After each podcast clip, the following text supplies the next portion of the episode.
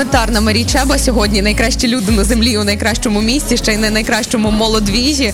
Радіо Сковорода, друзі, продовжує ефірити з молодвіжу. Запрошуємо ми е, авторитетів серед молоді, щоб обговорити питання, які не встигли ви, можливо, десь прокомунікувати, коли е, виступали на лекції, або ж, якщо ви не на молодвіжі, то зараз ви маєте унікальну можливість почути спікерів у нашому ефірі. І зараз у нас Юліан Чаплінський, це архітектор, урбаніст, в принципі, людина, яка е, make архітектура great again, я би так сказала, тому що, ну, влог Юліана Чаплінського ви могли б бачити.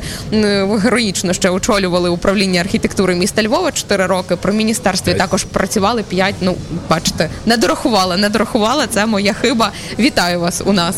Дякую, вітаю, там дуже приємно.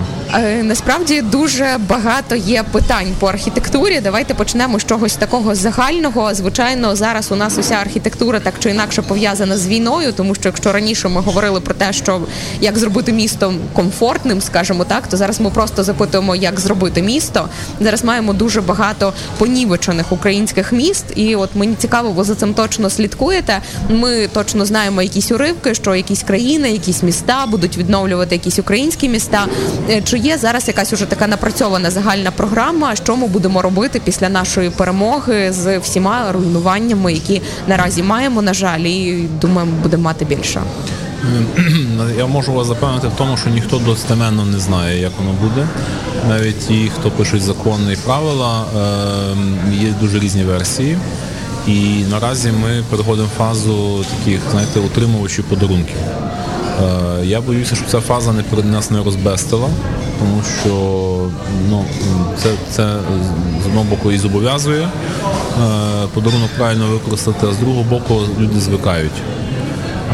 Це неправильно. Тобто я за те, щоб все-таки були глобальні зміни економічні, правила, боротьба з корупцією, максимальна децентралізація країни, максимальне залишення податків на місцях і максимально близький контакт міського чи сільського голови з його громадою. І якщо вони будуть оперувати своїми грошима, вони дуже швидко якийсь там віче скличуть і почують, чи їм треба дорога, чи їм треба е, нові, не знаю, очисні споруди, чи треба зупинку відбудувати, чи дитмайданчик. Е, Поки ви не продовжили, я уточнююче питання поставлю, але чи зможемо ми тільки на своїх грошах це зробити? Чи без, без міжнародної допомоги таки не обійтись? Тому що, ну, щоб економіку поставити все-таки на ноги, зараз то, ну, треба трохи часу. Ну, дивіться, є таке, я не є не претензіях на макроекономічну діяльність, але є речі, які очевидні всім, і студентам в тому числі, що економіка розвивається там, де є, де є добра банківська система. Тобто там, де помпують гроші в економіку банки, де є довгі так звані гроші і дешеві гроші, тобто коли в Німеччині людина може взяти іпотеку під один відсоток, а у нас вона складає там в різних валютах там сімнадцять, двадцять вісім, тощо. Це просто абсурд, тобто це ніхто такі гроші не буде позичати. От, і Захід може, звичайно, допомогти точково. Захід буде однозначно допомагати фінансуванням, допомоги програм, але це переважно буде консультативні штуки. Ну, наприклад, як тут працювала урядова організація джі ай зет у Львові, тобто вони оплачували свій офіс, своїх спеціалістів, вони місту грошей не давали. Тобто вони практично оплачують свою експертну думку. Буде, очевидно, захід іноземних компаній, всяких штрабок, гігантів будівельних, які вміють будувати тунелі, дороги, розв'язки.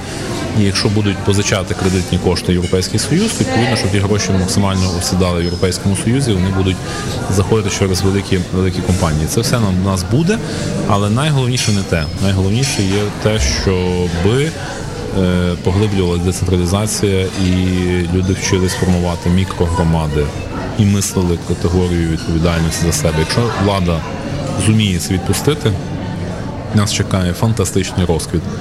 Якщо влада далі буде централізуватися і регулювати процеси, ну, значить буде створитись новий олігархат, нові впливові феодали, які будуть правити країну, і знову будемо порпатися. Я сподіваюся, що того не відбудеться, тому що я думаю, що поглиблення децентралізації буде умовою вступу в Європейський Союз. і, і, і інституції Європейського Союзу плідно будуть тиснути на Верховну Раду і на всі ланки влади, щоб це не відбулося. До речі, про тиск Європейського Союзу, але уже не економічний, так і не політичний, а саме культурний. Якщо ми, наприклад, говоримо про програму, можливо, ви мене зараз виправите, але звучало кілька думок, що е, було б дуже добре, якби там е, якась одна країна допомагала якійсь одній області, щоб не розпорошувати гроші. Е, чи е, немає у нас е, такого ризику потрапити під вплив якоїсь країни і е, будуватись так, як, так, як, наприклад, там будуються в Франції, або, або будуватись так, як будуються там Скандинави, наприклад, за цим піти, за, за культурним їхнім якимось оцим вайбом, глянути, надихнутись і якось забути про українську нашу ментальність.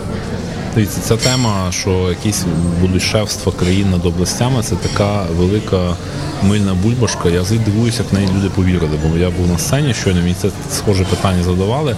Я взагалі, ну це уму непостижимо, просто як можна було тут дурницю вигадати, так якби, і це вкинути в паблік, і люди почали це вірити, тому що це як, виходить, хтось візьме більш розбомблену Харківщину або, або Донеччину, а комусь повезе більше, він візьме е, майже нетронуту Львівщину. Ні, ну, ну, тобто, хтось багатший візьме Харківщину, ну, хтось бідніший. А як це буде визначатися? За, за ВВП на душу населення? Та ні, ну, це просто абсурд.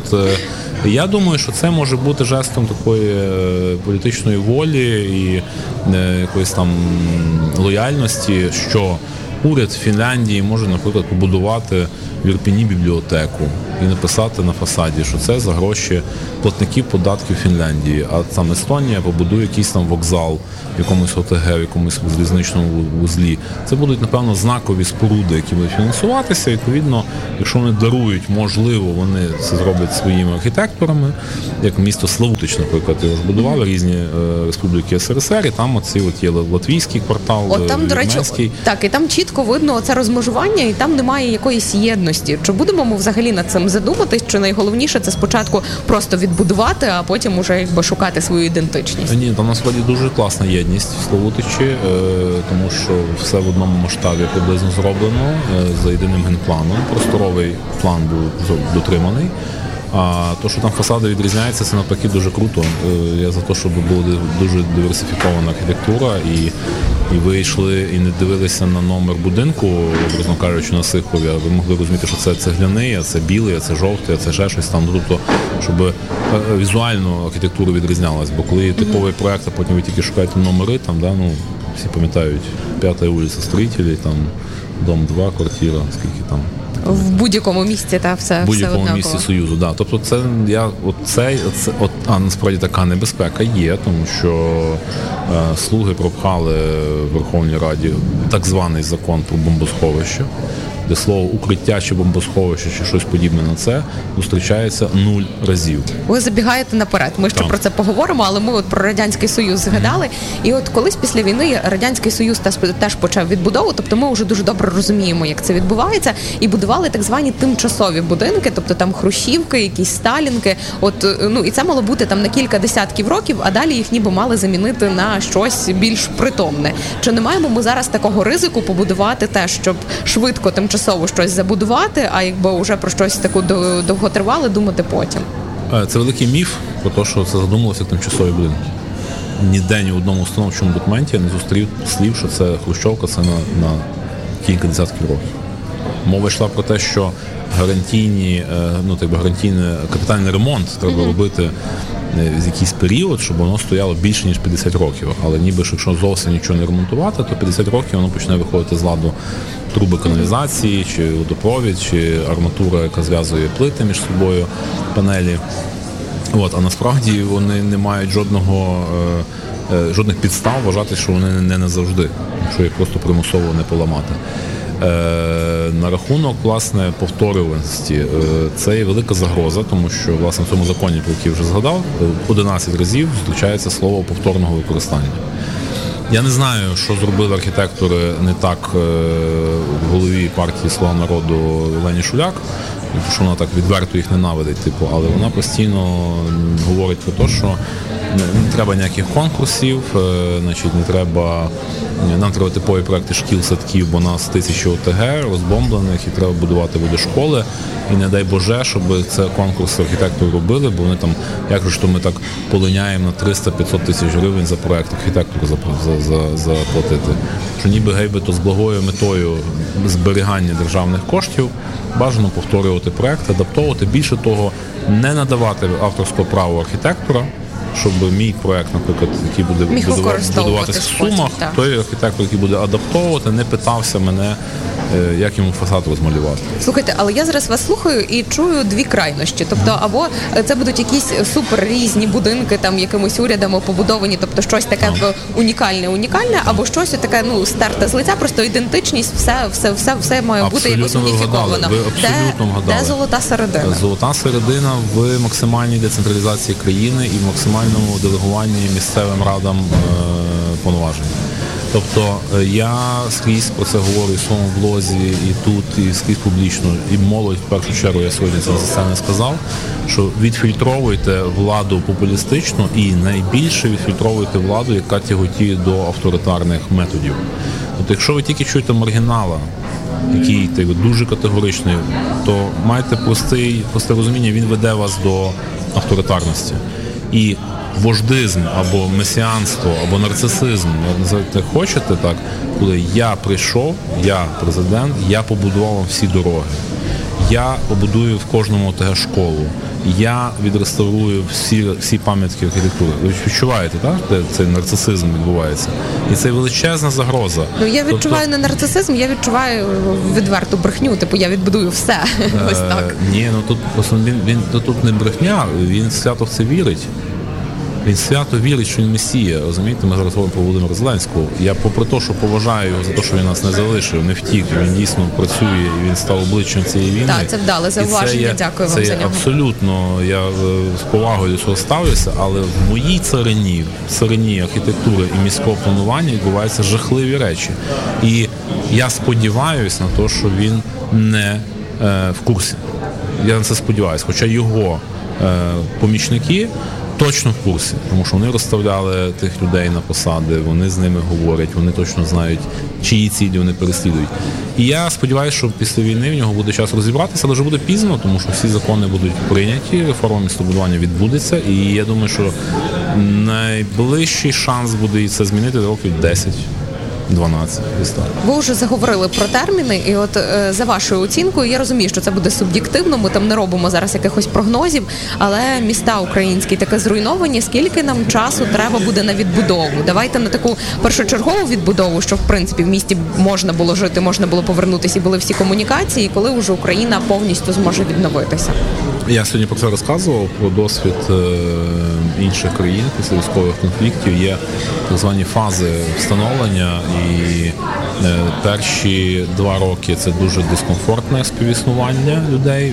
П'ять років перших це є е, помірковано, я би так сказав, е, помірковане співіснування, але точно не комфортне. І тільки наступні вже після цих п'яти років, десять років можна назвати комфортним, але не креативним. Тобто хороше, комфортне співіснування з новими інституціями і з таким бурхливим розвитком наступає років через двадцять-двадцять п'ять. Ого. Тобто, але ми вкладаємо, може, різні речі, тому що я так би не дуже розумію, що значить все відбудувати, тому що мені здається, що якщо місто відбудувало соціальну і медичну, і інженерну інфраструктуру, то можна говорити, що ми його відбудували, тому що кількість житла, кількість приватних будинків – це набувна штука, вона збільшується, зменшується. Тобто... Я розумію, що це динаміка і ніколи не статика, так. Але ну, що я маю на увазі, коли не залишиться жодного хай зруйнованого будинку, тобто хай його не відбудують, але просто там знесуть. Тобто, щоб коли ми вже не бачили оцього візуального прояву війни, давайте Дивіться, так це думаю, назвемо. Що... Це буде п'ятдесят років. Так що ми не бачили mm-hmm. візуального прояву війни, це може дуже довго і... В Польщі, я коли років двадцять, напевно, тому попав перший раз в Польщі, Польщу, то я бачив в Вроцлаві ще будинки не відновлені після Другої світової війни. Ого, не знала. Ну так, але, на хвилинку. А зараз вони що залишили? Ні, вже, вже все, все, все зробили, але мається лише, що це було, ну, там, mm-hmm. може, якесь комунальне майно, може, якось там, ну, тобто, е- наслідки ми будемо відчувати дуже і дуже довго. Питання, як наше буде ставлення до того, це вже, ну, я в тому не бачу ніякого трагізму, але так, щоб... Ну, якщо влада скаже, що ми за наступну каденцію взагалі все відновимо, виберіть нас, то це смішно.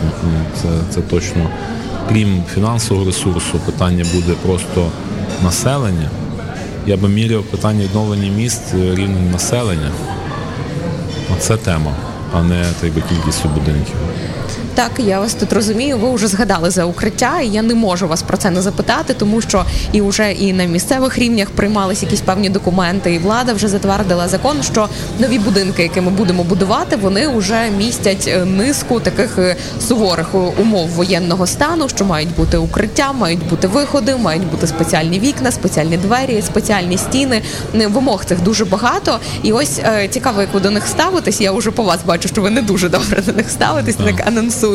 І, ну, що мені цікаво, якби я була забудовником і переді мною ставили от стільки якихось вимог, то я би сиділа і думала, чи хочу я будувати взагалі, чи зможу я це все виконати. І от мені цікаво, чи не стане менше новобудов в Україні?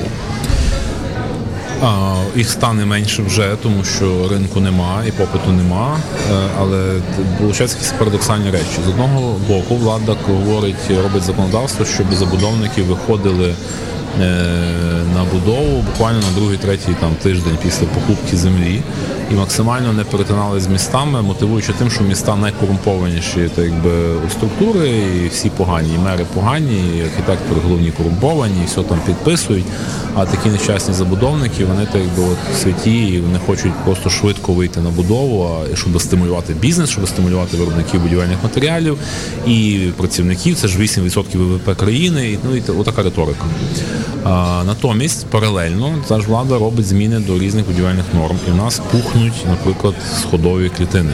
Раніше у нас був марш там метр, метр десять, тепер у нас метр п'ятдесять. Mm-hmm. В останній редакції сходова клітина, це теж лягає на метр квадратний продажної цього, е, ціни.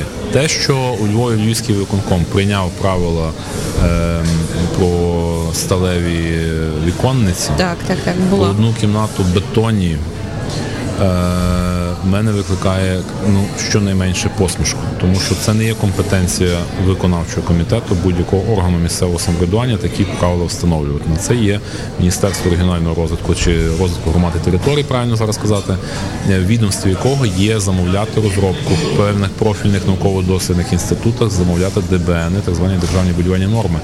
І вони мають сказати, які мають бути правила. А не місто собі вирішив, що у нас будуть бійниці з е, металевими віконницями. Це робиться було такі. Львів завжди був оборонний, слухай. Ну так, це ні, це просто така, це, це, це, це така класна політична трикет-гейм, щоб привабити mm-hmm. до себе увагу і е, полякати забудовників. Насправді, е, моя думка є наступна. А, значить, я про закон. Немає ніякого закону про бомбосховище. Я ще раз хочу повторити, що це фейк. Це просто пустили, продали, як президент підписав закон про бомбосховище, а насправді там нуль разів згадується про бомбосховище. Там є одне посилання на обов'язковість виконання в проєктах класу ес ес два, ес ес три е- обов'язково розділу заходів цивільного захисту. А що це за проекти? Розшифруйте проект, для тих, хто не знає. Тобто робоча документація, стадія проект, яка подається на державну експертизу. Ні, ні, це ес ес два, ес ес три. ес ес три це, це, це, це є клас, значить, є, є поняття класу складності, скажімо так, щоб ага. доступніше тобто, було. Чим, чим є ес ес один, це там, грубо кажучи, особнячки і малі форми. ес ес два uh-huh. це, грубо кажучи, де, ну, там, дев'ятипокова секція ще проходить. Воно рахується по кількості е, людей, які перебувають uh-huh. в цьому об'єкті, і по ціні. Тобто, чим більший будинок, чим більший об'єкт. Наприклад, торговий uh-huh. мол, це вже ес ес три, там, uh-huh. атомелектростанції, це ес ес три. Але вже навіть на ес ес два, так, тобто, це логічно має в складі розділів проєктування робочого мусить бути проєкт заходів цивільного захисту. І, і, і, і там, власне, перевіряється, чи той чи інший об'єкт, згідно ДБН, мусить мати укриття, чи має мати якийсь там захист від радіаційного випромінення, якщо це якась там атомна електростанція, або ще щось, або ще щось, чи має мати медпункт, ну, тобто різні, це не обов'язково бомбосховище, це різні заходи з цивільного захисту. І це завжди було Тобто цей закон, це смішно, тому що воно не регулюється законом. Вам би могли просто поміняти де бе ен і в ньому передбачити якісь такі моменти. І питання тут дотримання цього будівництва. Натомість, чи це здорожчить будівництво? Однозначно. сто відсотків воно здорожчить суттєво. І більше того, закон то є одна така маніфестальна там частина. Для того, щоб була якась конкретика, треба написати підзаконні акти. Ну, це звичайно. І це знову піде, буде бути те саме міністерство, яке і так би мало замовити зміни в де бе ен. Розумієте? Тобто, фактично, використали абсолютно популістичну тему, що і тепер в Україні все буде в бомбосховищах. Це просто маразм, я вважаю. Дивіться, у нас уже з вами сьогодні таке розвінчування міфів так, повішло, так. Тому давайте вже продовжимо, тому що ну от ми говоримо про укриття, і от частина людей є, яка каже, ну у нас є такий от сусід, так ненормальний, і бомбосховища нам дуже потрібні, там чи укриття, і от вони точно мають бути в кожному будинку. А ви, як архітектор, як це розцінюєте? Чи дійсно вони мають бути в кожному будинку? Чи можливо там варто їх якось окремо побудувати, там обладнати і, і там якось мати на увазі, що вони є? Чи вони нам взагалі не потрібні? От переможемо, там ми на найближчі сто років можемо про це забути. Е, ну я дуже на це сподіваюся, що ми переможемо, можна забути на сто років, але е, просто цей досвід, який він розказує, що ми дивились на Ізраїль. О, так, так ще от якраз е, хотіла це так сказати. Це зовсім різні кейси. Ізраїль, не хто з арабських їхніх там опонентів чи ворогів не стріляє ракетами там кінжал, чи якимись там важкими повітря-повітря, там повітря-земля. В них стріляють саморобними, грубо кажучи, патронами, розумієте? І тому у них цей золотий, той залізний щит, він спрацьовує на проценті дев'яносто. Проти того, що якщо попаде до вас кінжал в ваш будинок, то навряд чи люди виживуть в підвалі. Ну, якщо це попаде в будинок, то це просто, ну, він просто його не буде, типу. І е, тут якби не є, як на мене, сильна панацея цей підвал. Інше питання – розмежувати повноваження. Ну, наприклад, якщо у нас все рівно вісімдесят відсотків, як мінімум, існуючого фонду немає бомбосховища. Mm-hmm. Тобто, якщо ми будемо роками будувати, ну, ну збудуємо два мільйони метрів квадратних житла в Україні, ну, вже будуть бомбосховища. А скільки відсотків від населення там буде жити? Тобто, чи не варто в місті робити якісь комплексні е, споруди цивільного захисту, за які відповідає місто, щоб там були і кисневі балони, і щоб там були і медичні пункти, і щоб там було якісь, не знаю, ну тобто все, що має бути, і за це відповідає чиновник. Щоб так? Можна тобто, було прийти, умовно залишитись, так, не переживати. Набагато більший що... вплив був би, якщо б, наприклад, люди сказали, слухайте, ми зрозуміли, що під час тривоги в ліфт не бажано заходити, щоб спускатися, аби ти пішки. Давайте ми просто заборонимо вище дев'яти поверхів будинків. Або, або шести. Дозволимо менші відстані, ніж будинками, як є квартальна забудова в старих містах. І просто ми очевидно, що час спускання з шістнадцятого поверху чи двадцять п'ятого є очевидно більший, ніж шостого. Давайте просто поставимо умову, що проаналізуємо, не знаю, наш Сихів, і знайдемо вільні місця, де місто з державою збудує класні укриття, зверху на них можуть бути дитмайданчики, там наверху трава, там рости, ще щось. Тобто займемося комплексним оновленням, під то будемо шукати гранти, гроші, це будемо виділяти. І це буде програма комплексного захисту цивільного в наших містах. Мені здається, це би мало значно більший ефект, ніж фейкові закони про бомбосховище.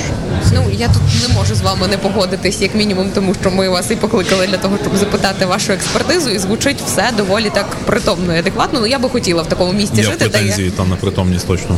Де я, де, ну, я, я договорю, так що я хотіла б жити в такому місці, де я точно знаю, що я маю укриття, я маю куди йти, і в тому укритті все є. Ще одна, ще одне таке гостре питання, яке стоїть сьогодні, це переселенці. Зараз усі вирішуються, ну як на мене, ну можливо зараз уже ні, але вирішували на хлопський розум. Тобто була дуже велика кількість людей, яких треба було десь поселити. Ну і зараз це все десь так і продовжується, тому що ну десь вагончики ставлять, десь ці містечка будують, десь якісь гуртожитки переобладнають. Як ви бачите вирішення цієї тимчасової міграційної проблеми і ну що, що варто робити, наприклад, у Львівській області для того, щоб і людям було комфортно, і потім це так само можна було використовувати, коли ці люди зможуть повернутися до себе додому? Ну, Давайте почнемо з того, що ми ж не бачимо людей, які безхатькі. Погоджуюсь з вами. Я не бачу ніде, ні в області, ні в Львові. І ні в Стрию, ні в Самборі, ні в Моршині. Тобто е- люди, там є різний типаж. Тобто є хтось, хто, кому допомагають родичі чи друзі. Uh-huh. Е- є люди, які взагалі не мають нікого, так би, і, то їх тимчасово, а, ну, і, так би, і не мають потенції. Ну, мається потенції здобути іншу роботу на Заході чи перекваліфікувати. Ну, не знаю, умовно, шахтарська сім'я приїхала до Львова, тут нема шахт. Ну, тобто він нічого поки що не може робити. Тому е, той відсоток, який там ми успішно прийняли подарунок від уряду Польщі, ці вагончики, так, розташували їх в парку і на Сихові. Е, місто включилося, я вже спрацювало бездоганно, тому що швидко підвели воду, каналізацію, світло, зробили ландшафт, якісь дерева, посадили ландшафт. Там, як сказала Ірина Озимок, е, краще, ніж в багатьох ЖК. Ну, я з вами погоджуюсь, зокрема, в Маріаполісі на Сихові там взагалі Супер. Зробили ще й крутий майданчик mm-hmm. дитячий, в принципі, обладнали якусь чи зону і розваг. Але однозначно ця тема є прекрасно. Тимчасова, і це так і треба розуміти, тобто держава далі, держава чи місто могли би, не знаю, пошукати роботу для тих людей, там, помогти, скажімо, якось їх влаштувати, так? Тобто я думаю, що цим, я думаю, що цим займається, я просто не вникаю, тому що я, це не моя царина. Е, що стосується житлового фонду, мене та розмова про треба будувати житло для переселенців мене щонайменше дивує, чесно скажу. Тому що на Заході є такий інструментарій, який називається муніципальне житло. То, що у нас називається соціальне житло. Тільки mm-hmm. наші люди думають, що соціальне житло – це бідне житло, ну, таке, типу, для зовсім бідних. А там соціальне житло – це там, де власник муніципалітет. І муніципалітет може здавати дешеву оренду, або взагалі безкоштовно на якийсь час, нужденним верствам. Або людям, наприклад, у Відні, вони хочуть спеціально, щоб Відень не перетворився в суперкомерційне, сухе і мертве mm-hmm. місто, де повикуповували там, не знаю, олігархи всіх країн, їхні будинки в центрі міста, а мешканців нема. І тому вони мають величезний процент муніципальних будинків, і вони їх дають скульпторам, художникам, багатодітним сім'ям, багатодітним матерям, одиначкам, тощо. Та, тобто, ну, або за заслуги, або, або тим, хто потребує. Або, та. І тобто все вирішується на рівні депутатських комісій, ну, там, голосування, тобто це те, що там просто мер собі там роздає кому хоче за гроші. Так? І є парадокси, що бувають люди, які живуть там з дуже дешевою орендою, нижчою вдвічі-втричі, ніж ринкова, в самому центрі Відня, тому що так, тому що влада так вирішила. І е, в нас починається знову тема. Так, ми зараз пороздаємо землі, забудовники будуть нам робити, значить, будинки, ми там дванадцять, п'ятнадцять, сімнадцять відсотків квартир заберемо, е, роздамо атошникам, ну тоді атошникам, хто буде вже ветерани війни, бо я просто це слово ще з минулої посади. Ну, згадую. Ним досі послуговуються, насправді, там і... АТО, ООС, так, але так, ці люди досі та, не та, отримали та, квартирну частину. Але це маразм. І ми маємо ще один популістичний закон від тої самої авторки, про те, що ми будемо гарантувати всім квартири. Тобто з радянських часів, що є черга, де люди не отримали квартири, а тепер ми зробимо на, ну, скільки буде? Мільйон армія в нас, напевно, вже. Тобто ми мільйон ну, квартир. З резервом, я думаю, мільйон що щось квартир. Таке. Мільйон квартир держава пообіцяє дати. Ну, по-перше, вони за свою каденцію їх точно не збудують. А Хіба там, самі а там, а там далі, а там далі теж не наші проблеми. Як буде наступна влада виправдовуватися, що це нереально. А ще є один кейс. Ви кажете, не слідкуєте. Зараз обласна військова адміністрація виділяє певні суми коштів для того, щоб відновлювати старі гуртожитки і переселяти зараз біженців, так, переселенців, які є у Львівській області, туди. Ну а потім так, а потім якби віддати це, як ви кажете, ну або під соціальне житло, так, або ну просто якби покращити умови там проживання студентів, наприклад, поки вони навчаються дистанційно, але потім віримо, що повернемось до очного навчання. Як ви розглядаєте цей це кейс? Правильно. Це дуже правильно. Пристосування старих будинків, тобто докладання мінімального бюджету для створення мінімально необхідних умов для життя, це є дуже хороша тема. Заводські цехи можна поділити на якісь дуже легкі конструкції, робити кімнатки, загальний туалет, загальний душ, але це вже точно тепло, це точно є душ, туалет, мінімальні вигоди, кухня якась спільна і так далі, але це ж не, не на вулиці. Це виглядає як реновація на новий лад просто. Так, але бувають дуже швидкі рішення, і це є такий японський архітектор Шигеру Бан. який зробив, він отримав Прітцкер-прайс, це такий Оскар в архітектурі, за його роботу над будинками для, власне, переселенців. Якщо не помиляюсь, то йшла мова про індонезійські теми, коли були землетруси, потопи і там то щось таке. То він використав для тимчасового житла е, такі, знаєте, картонні циліндри, які, на які намотують промислові нитки, такі величезні такі. Mm-hmm. Він їх перетворив в колони, заливав їх бетоном, і вони ставали суперміцні, він з них робив неймовірні композиції е, і, і отримав за це Прітцкер-прайс, тому що це він фактично зробив те, що вже і так мало би викидатися. Він його використав функції, яка для них не була передбачена. Це таке пап'є-маше, в якому можна жити. Ні, воно вічне, тобто вони, mm-hmm. вони армували це, заливали бетон, фактично таку опалубку зробив ніби, але це, це дуже круто. Це дуже круто. Тобто пустити, власне, архітекторів тему, як переобладнати то чи інше, там, зруйнований чи напівзруйнований цех, чи якісь приміщення, і, і дві копійки потратити на таку реновацію швидку. Це дуже правильно. Але питання потім управління важливе, що, власне, це соціальне житло було мало хорошого управителя. Слухайте, дуже багато вже всього з вами обговорили, дуже багато міфів розвінчали, але от цікаво, ви от згадали, на позитивній ноті хочеться закінчити, ви от згадали про молодих українських архітекторів і цікаві рішення. А яке ви можете відмітити зараз? От цікаве рішення якогось молодого чи молодої української архітекторки, чи молодого українського архітектора, яке вже можна брати та вводити в життя? Чи бачите ви вже щось? Так, таке? Так, в мене є блог з Расоном Суликом про цей прихисток для молодих матерів і породіль uh-huh. на Глинянському тракті. Ну, в районі. Він реалізований. Він реалізований за буквально три місяці від проєкту до реалізації. Так, дуже швидко все відбулося. Ось, він зроблений з щитових таких дерев'яних панелей, а зовні оздоблений звичайним промисловим профнастилом. Але бомбезно зробив Тарас і вузли дизайнерські, і фасади вирішив, і просторово всередині, стіни вшиті фанерою просто, і легко звели цей об'єкт.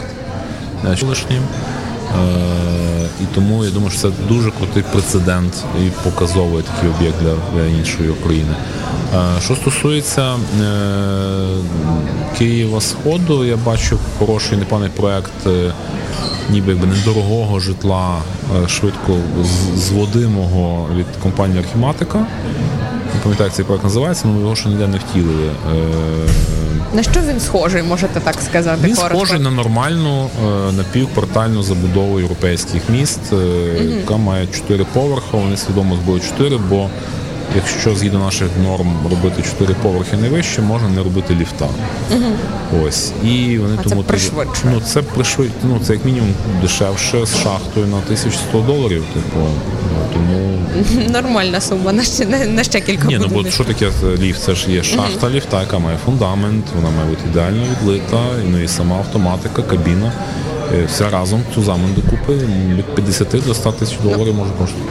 Я рада насправді, що це позитивна нота, що от ви сказали, що у нас є якесь майбутнє, тому ми віримо в наших архітекторів. У нас майбутнє видатне, так якби це навіть просто є очевидні труднощі, і треба, так як ми на молодвіжі сьогодні, я власне молодь закликав бути максимально уважним до політиків, максимально чутливими до популізму і максимально розвивати критичне мислення. От і все, і нас чекає видатне майбутнє. Мені навіть немає що додати, лише подякую, що ви завітали до нас і усе так предметно розповіли. Юліан Чаплінський на Радіо Сковорода. Ми продовжуємо ефірити з Молодвіжу. Залишайтеся з нами.